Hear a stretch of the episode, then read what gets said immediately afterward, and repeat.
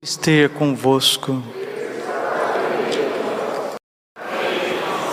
Proclamação do Evangelho de Jesus Cristo segundo Lucas. Naquele tempo, Jesus dizia às multidões: Quando vedes uma nuvem vinda do ocidente, logo dizeis que vem a chuva. E assim acontece. Quando sentis soprar o vento do sul, logo dizeis que vai fazer calor. E assim acontece. Hipócritas, Vós sabeis interpretar o aspecto da terra e do céu. Como é que não sabeis interpretar o tempo presente? Porque não julgais por vós mesmos o que é justo? Quando, pois, tu vais com teu adversário apresentar-te diante do magistrado, procura resolver o caso com ele enquanto estás a caminho. Senão ele te levará ao juiz, o juiz te entregará ao guarda e o guarda te jogará na cadeia. Eu te digo, Tu dali não sairás enquanto não pagares o último centavo. Palavra da salvação. Ave Maria, cheia de graça, o Senhor é convosco. Bendita sois vós entre as mulheres, bendito o fruto do vosso ventre, Jesus. Santa Maria, Mãe de Deus, rogai por nós, pecadores, agora e na hora de nossa morte. Vinde, Espírito Santo, vinde por meio da poderosa intercessão amadíssimos. Jesus manso, humilde de coração. Evangelho de São Lucas, capítulo 12, versículo de 54 a 59. O Senhor Jesus está dizendo que tudo é muito breve nesta terra. Tudo é muito breve. A vida passa num instante. Aqui nós não podemos perder tempo. São Francisco de Sales dizia: que todo tempo perdido será um tempo que lamentaremos no dia do nosso juízo. E o tempo que não é dado para nossa salvação e santificação será um tempo que nós lamentaremos eternamente. E Jesus está dizendo para que nós possamos reconhecer os sinais dos tempos. E ele faz uma comparação óbvia. Ele fala da chuva e fala do calor. Mas até uma criança sabe quando vai chover, quando está ventando, quando as nuvens estão carregadas. Até uma criança sabe quando o dia está todo solarado, o céu está aberto e vê aquele tempo parado, aquele ar parado. A criança mesmo fica se abanando. Jesus está dizendo: vocês sabem reconhecer os sinais da natureza, como que vocês não sabem reconhecer os sinais dos tempos? Padre, que sinais dos tempos que são estes? Os sinais, meus irmãos, que nós vamos morrer. Tem gente que não gosta de falar da morte, mas a morte ela precisa caminhar ao nosso lado.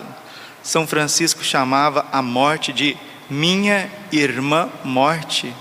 São Carlos Borromeu, quando ganhou um quadro da morte para meditar os novíssimos, ele pediu que apagasse uma foice que estava na mão do, da morte no quadro e colocasse uma chave de ouro. E depois perguntaram a ele: por quê? Por que pedes isso? Porque a morte, ela não é inimiga do justo, daquele que tem boa consciência. Pelo contrário, a morte é uma chave de ouro que nos abre a porta do paraíso. Santa Teresa d'Ávila, quando ouvia soar o relógio no convento, dava um glória a Deus, e as irmãs perguntavam: "Que houve? Que houve, madre?" Uma hora a menos neste desterro. Santa Teresinha, no auge da sua dor, dizia: "Não morro, entro na vida." Os santos sabiam interpretar o aspecto do céu e da terra e também interpretar o seu coração. Essa semana eu disse para vocês, eu não, Espírito Santo, que nós não podemos cultivar ressentimento e mágoa dentro de nós. E Jesus está dizendo a mesma coisa. Versículo 58, Lucas 12, 58. Quando, pois, tu vais com teu adversário apresentar-se diante do magistrado, procura resolver o caso com ele enquanto estás a caminho teu adversário são as pessoas que você teve problema, desentendimentos, iras, rixas, mágoas, discussões.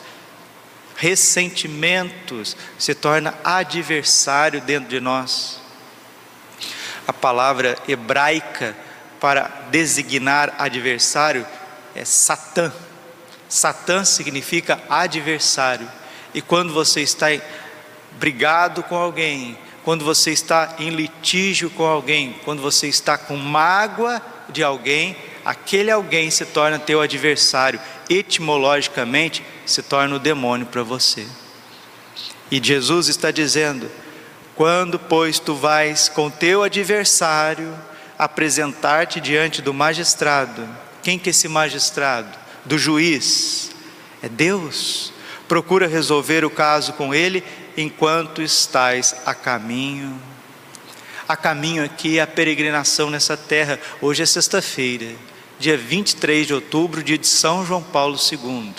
O Papa do Coração Imaculado de Maria, o Papa predileto do Coração Imaculado de Maria. Como que esse Papa foi santo, como que ele testemunhou o Evangelho vivo, meus irmãos. Dia 13 de maio de 1981, tentaram matar o Papa, deram um tiro nele, e esse tiro seria certeiro, mataria o Papa. Um milagre desviou a bala nas suas entranhas para que não pegasse um órgão vital e ele viesse a óbito ali mesmo. Mas depois que o Papa se recuperou, na clínica Gemelli, a primeira coisa que o Papa fez foi reconciliar com seu adversário enquanto ele estava a caminho. Senão, ele te levará ao juiz e o juiz te entregará ao guarda. O juiz aqui é Cristo Jesus. Hebreus capítulo 9, versículo 27, está determinado que o homem morra uma só vez e logo em seguida venha o seu juízo senão ele te levará ao juiz, que é Cristo Jesus, que vai abrir o livro da tua vida, as tuas ações, as tuas omissões, as tuas palavras, as tuas ações, aquilo que foram as tuas escolhas, abrirá a tua consciência no dia do teu juízo.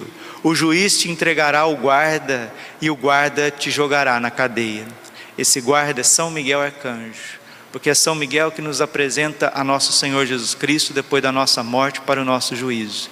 E é São Miguel que nos leva ou para o céu, ou para o purgatório, ou é também São Miguel que vai nos chegar, chegar conosco na porta do inferno e dizer: aqui não é o seu lugar. Nossa, Padre, mas São Miguel nos joga no inferno? Não, não é São Miguel que nos joga no inferno. Ele nos conduz aonde a nossa consciência e as nossas ações nos enviaram. Eu te digo: daí tu não sairás enquanto não pagares o último centavo, e o guarda te jogará na cadeia. E eu te digo: daí não sairás enquanto não pagares o último centavo. Tem gente que acha que não precisa perdoar. Não, eu não preciso perdoar ninguém. Eu já perdoei. Eu já perdoei. Não, eu não tenho mágoa de ninguém. Olha, o senhor, a senhora precisa perdoar alguém? Não, não, eu não preciso perdoar, não. Não precisa perdoar. Não precisa perdoar. Você tem certeza que você não precisa perdoar? Se nosso Senhor morreu com lábios de sangue, dizendo, Lucas 23, 34, Pai, perdoai-lhes, porque não sabem o que fazem.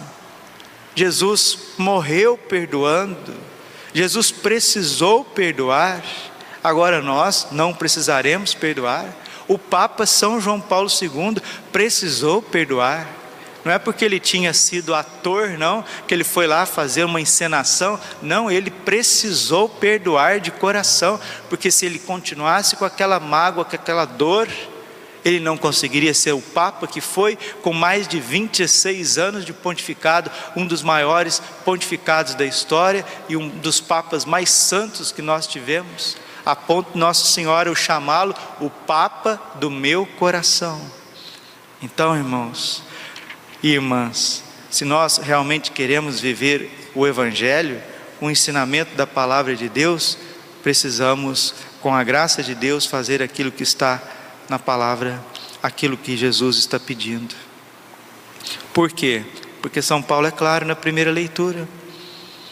Romanos capítulo 7, versículo 18, 19 e 20. Estou ciente que o bem não habita em mim, isto é, na minha carne, pois eu tenho capacidade de querer o bem, mas não realizá-lo. Com efeito, não faço o bem que quero, mas o mal que não quero. Santo Tomás de Aquino, comentando esse trecho, ele diz que a parte inferior da alma, a parte sensitiva, irascível e concupiscível, não obedece à inteligência, não obedece à razão. É isso que São Paulo está dizendo. Vejo o bem que quero, faço o mal que não quero. Ora, se faço aquilo que não quero, versículo 20, então já não sou eu que estou agindo, mas o pecado que habita em mim.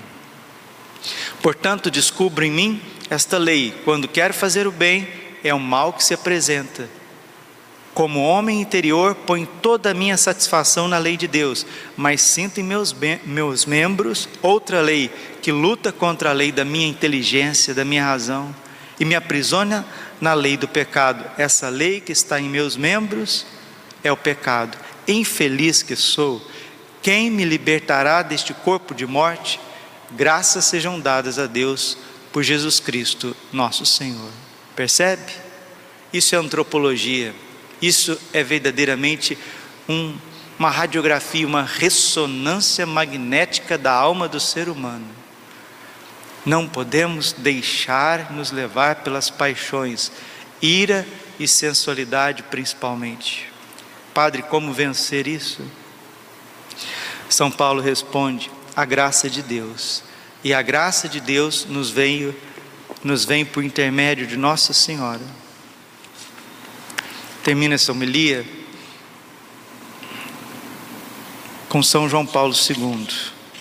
Nossa Senhora o chama de o Papa do meu segredo. Nossa Senhora diz que ele é o Papa predileto do seu coração. Ele faleceu em 2005 governou a igreja de 79 até 2005. Um magno, um grande sacerdote, bispo, cardeal, papa, um homem que arrebatou multidões e que trouxe a igreja no século 21. Vamos pedir a intercessão de São João Paulo II. Nós estamos celebrando com a relíquia dele aqui, também com a relíquia de Santa Faustina, dois santos poloneses que tiveram grande influência no desdobramento do século 20 e 21. Nos diz Nossa Senhora. Essa mensagem é do dia 13 de maio de 91. Está no livro azul do Movimento Sacerdotal Mariano.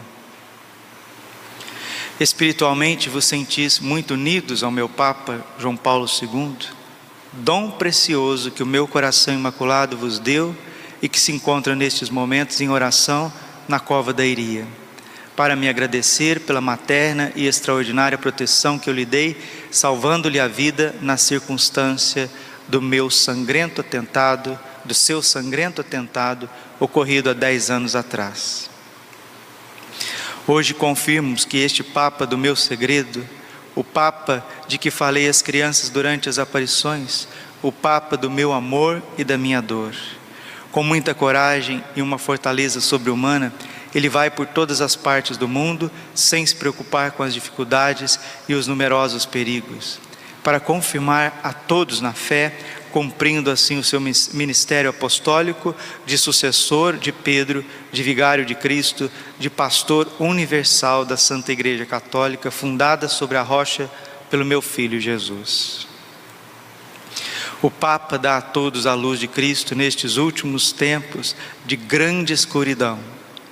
Confirma a todos com força nas verdades da fé nestes tempos de apostasia geral, nestes, te, nestes tempos de apostasia geral.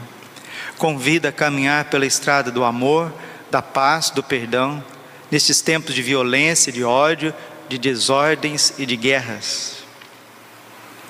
O meu coração imaculado é ferido ao ver ao seu redor como se difunde o vazio e indiferença, a contestação por parte de alguns dos meus pobres filhos, bispos, sacerdotes, religiosos e fiéis, ao ver a soberba oposição ao seu magistério.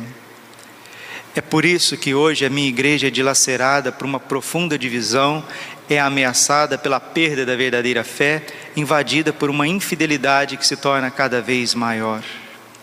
Quando este Papa tiver cumprido a missão que Jesus lhe confiou e eu descer do céu para acolher o seu sacrifício, todos sereis envolvidos por uma grande densa treva de apostasia que só se terá tornado então generalizada. Vou repetir a profecia. Quando este Papa, São João Paulo II, tiver cumprido a missão que Jesus lhe confiou, e eu descer do céu para acolher o seu sacrifício, todos sereis envolvidos por uma densa treva de apostasia que se tornará tão grande e generalizada.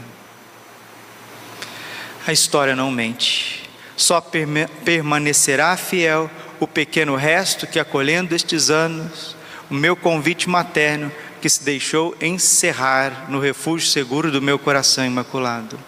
Será este pequeno resto, preparado e formado por mim, que terá a missão de receber Cristo que voltará a vós na glória, dando assim início a uma nova era que vos espera.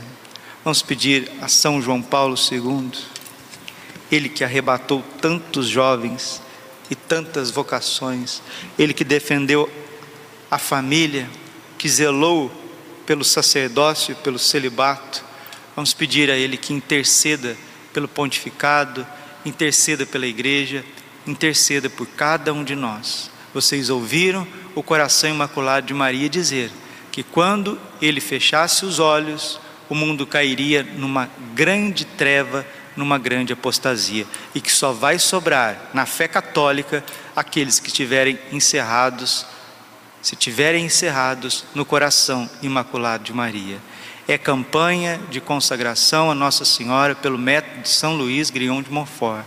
Não deixe de fazê-lo. Se você já fez, prepare a sua renovação.